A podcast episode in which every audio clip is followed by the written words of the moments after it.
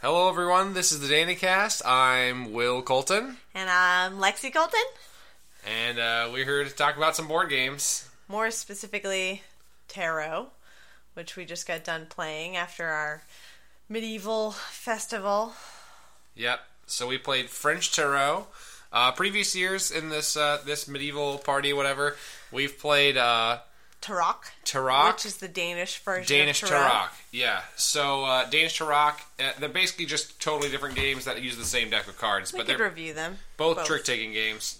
I don't quite remember Tarok, so I remember just it's kind of some arbitrary rules, like red is red cards are, are played in reverse order, like you know aces are high, whereas black is aces are low. Right. Silly things like that. yeah. So yeah, Tarot's got. Tarot is basically it's like a cult, super old trick taking game, right? So it's My favorite. I love trick taking games. Definitely my favorite genre of game. gotta love trick taking games, super interesting. Um, this one has It's five player, which is very similar to um, the game Mü, which, if you've ever played, has uh, some excellent rules where you become the chief by bidding, and then you choose a partner, and you and that partner take on the other three team members. And um, the people that I like to play with, uh, which includes person we've mentioned before, Joe Huber, um, he and others agree that five is the fair number because the chief chooses a partner and then they have to take on three others. So that's kind of a seems like a more fair number. Um, do you want to add to that? right. So um, uh, well, I will add that that that's so that's very f- similar to French Tarot, which has except you don't directly pick the partner, you kind of somewhat randomly pick the partner because. Uh, Mü has a bidding mechanism where you know some cards of your partners. Basically, um, this game you do not. Right. Um, Instead, what you end up doing is you choose your hand, and there's there's kind of five suits, which is sort of similar to Mü, I guess. Mü has like um, this idea of a. Uh, it sounds like we're reviewing Mü now, but anyway, it has it has a Trump suit. Is that what they call it? Where Yeah. basically all the cards that are Trump, you can choose either numbers. So we have to explain Mü to explain the whole thing no, d- not worth it. Anyway, so this Trump suit um, trumps all other cards, whereas it's a much simpler trick taking game in Tarot where there's five suits, one of which um, is the Trump suit always. So if you have those Trump cards, you kind of know that you have enough Trump cards to win. Right, and just to clarify, so if you've ever had your your you've had a, a reading of tarot cards or your fortune read, um, The, the way the way a tarot deck works is it's essentially the same as a regular deck with four suits. uh, with four suits. Plus, it has these twenty two extra cards that are all just these named cards that go from zero to twenty one. like the sun, death, the devil, etc. You know, your your quintessential fortune telling tarot cards. Right. So um, Those are Trump. and those are Trump. And so obviously 21, 21 is the highest. That's the world. That's the and um, and so the game was interesting. It was an interesting trick taking game. It was kind of um, the five player aspect is fun. Just having a partner, picking a partner, and then You don't pick a partner. so what ends up happening is the way you get the partner is that you actually just shout out the king of another suit. So you say, suppose you had, I don't know, you were rocking the deck in pentacles and swords and and rods, and you said, okay, I have no cups, so I'm gonna pick king of cups to be my partner. Um, I, and I'm not sure that's best strategy anyway. But so that's what you choose. You say King of Cups, and then the, any whoever has the King of Cups becomes your partner. Now, there's also an additional aspect where there's a few cards that get that remain in the middle, and depending on how you bid, those cards either become part of your hand, or they don't become part of your hand and they become part of your game points, or alternatively, they become part of the alt um, the opposite team's game points. Um, and you know, the king of whatever suit you choose could be in that suit, and then you don't have a partner, which happened to Will one time. Right, that happened to me, and I ended up with negative 400 points that round. it was basically a disaster. So definitely some kind of ridiculous luck in this game. yeah. Um, uh, I would say modern trick taking games probably alleviate a lot of the luck that happens in this game. Yeah. it it, uh, it feels like it just feels like you know it's it's Which you know, uh, for like an old like trick taking game, you know, classic trick taking games, there's definitely a lot of luck. I mean, that's just like how card games work, and I think I think it was very fun. I I enjoyed it immensely, but I do think um, I do think it's kind of eclipsed by most other modern trick taking games I've played. I I'm much I'd much rather play Bottle Mü. Imp or Mü or uh, Bargain Hunter or Anything else, I guess. a lot of ones. Jack. Uh, maybe even Hylo Jack. Well, no, I, yeah, I would play that. I might play that over Hylo Jack just because it's interesting. It is well. Halo Jack is just as Okay, interesting. Hylo Jack is good too, or One of Hylo my Jack. I apologize. Favorite trick taking game. Similar to Euchre. So, anyway, I thought it was fun. It was interesting. It was definitely if you've got like a tarot deck because like you wanted to try reading somebody's fortune one time and then and then decided that that was ridiculous and put the deck somewhere in storage. Definitely pull that deck out. I would try look up French tarot, look up uh, Danish tarot. Danish tarot is yeah. also interesting. Um, Yeah, Tarok was much more sim- was much simpler. yeah, I really, yeah, I recommend French Tarot. Yeah, it was good. So, and so, so one thing we didn't mention is the scoring is very complicated. There's all these bonuses you can get. Um, how It's well really you do. that complicated. It's it's your bet. You're basically you're going to base your bet on how many um, of these. What did they? What was the name they used? Um, bouts or something. yeah, bouts. So each of the bouts that you got, so they're a little bit arbitrary. So the bouts are um, the all the tarot cards, or sorry, not tarot. All of the what are they? Trump cards are not worth much. They're worth like half a point each, unless you have one of the three, or unless you have a, a bout, which they call the world, which is the high card, um, or the low card, which is the magician, or you have the Joker. Um, and the Joker's kind of an even more bizarre card that we didn't talk about, right? Yeah. Do you want to me- mention that? Yes. Yeah, so ahead. I'll talk about that. So that that's the one kind of. It's a very mild twist, but it's an interesting, a slightly interesting twist on traditional trick taking. Is there's this card called the Fool or the, Oh, the Joker? Fool, yeah, sorry. Usually the Fool is the zero basically of Trump, except for it's not Trump. It is a card that automatically loses the hand no matter what. no matter what. But the disadvantage is basically it's a um, You can replace a card in your hand with the.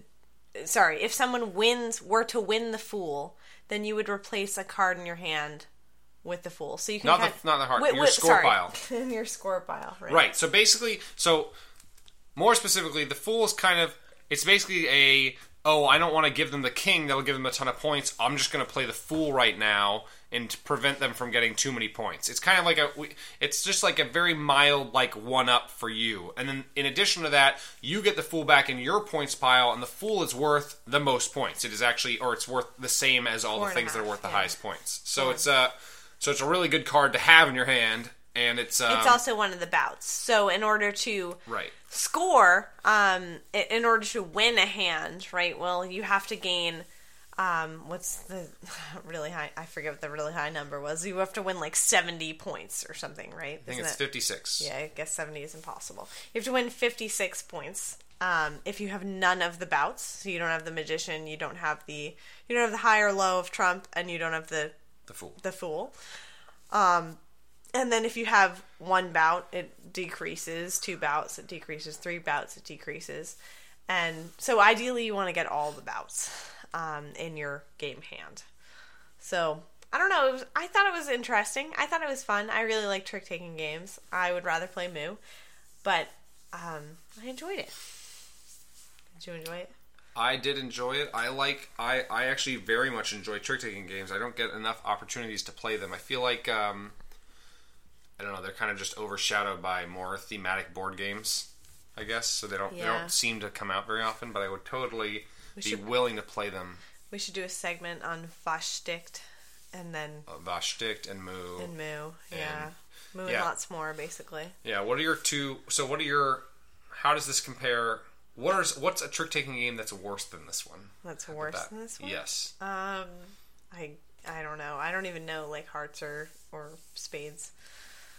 But I didn't enjoy this when I played them. Oh, really? So I adore Hearts. I, I think that they're I I would not be able to name a trick taking game worse than this one. Mm-hmm. But I Maybe they're probably. it's because I've mostly only played good ones, and I've enjoyed all the ones I've played.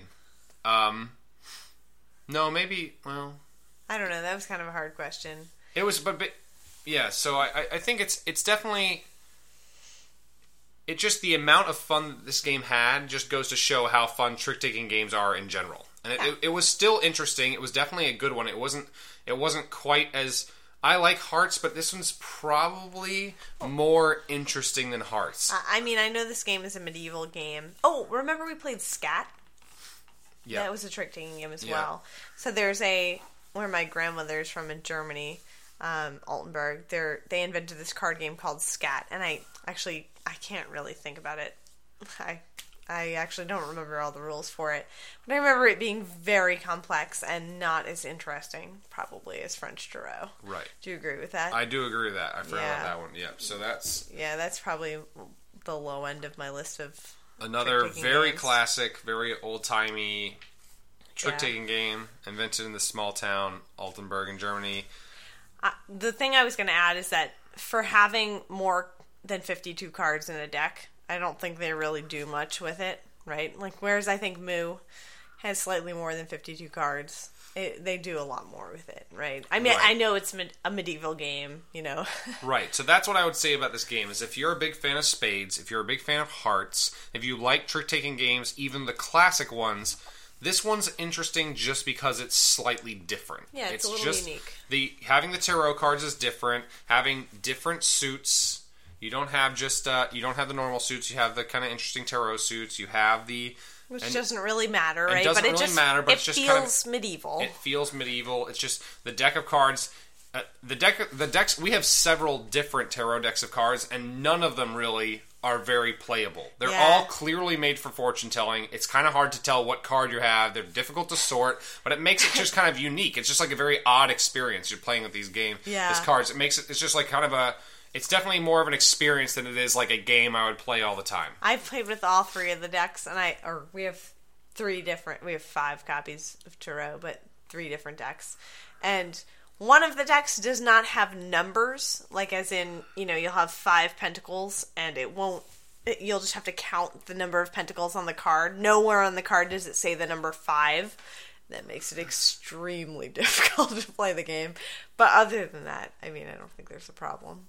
Right. So yeah, it's it's interesting. And then of course you can always read someone's fortune when you're bored. So that's Right. an advantage.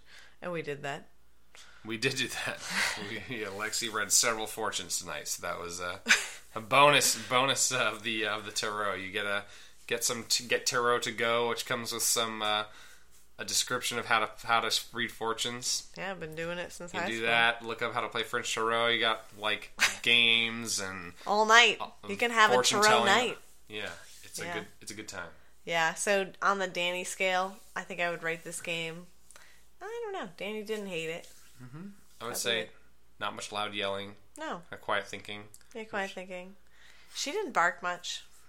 Mm-hmm. I think she was like exhausted by the time we played it. Probably. We're gonna rate it a seven though. Seven on the Danny Seven scale. on the Danny The very scale. important Danny Which scale. really doesn't mean much. it means a lot for our dog, but So, um, so yeah, that was uh, that was French tarot. yeah. What what would you suggest we play next? Um, What should we review next? I, I don't know. We'll see. I think uh, I think uh, a real strategic competitive board game might be uh, might be in our future. We played the uh, co-op and we played kind of a card game. What were you thinking? I want to review Via Palazzo Ah, so we get so we got the uh, Via Palazzo, which or is the Villa. uh, I don't know. I don't speak Italian. the Only- dexterity only game. Spanish. Yeah, so we got that recently, and so we, uh, you know, it's a it's a Spiel Jahres winner, the only dexterity game to win it, I think. So we uh, You may have a slide. Asterisk. asterisk. Is that not true? I don't know. I'm pretty sure it's true. I believe you. Um, so yeah, so that's probably gonna keep coming up. Lexi wants to review that one real bad, just because it's interesting. It's fun. It's like uh, it's like a fascinating version of Jenga. Anyway, but that'll be next time. So uh, thank you for listening, and uh, we hope you tune into the Danycast uh, next time. Definitely uh, subscribe in the RSS feeds if you have that. Yes, we promise to be just as jovial and cheerful, and then we'll be harsher on other board games. yeah. No, this game was terrible. Don't play it. yeah, don't play Tarot. Never. All right. Thank you. Bye.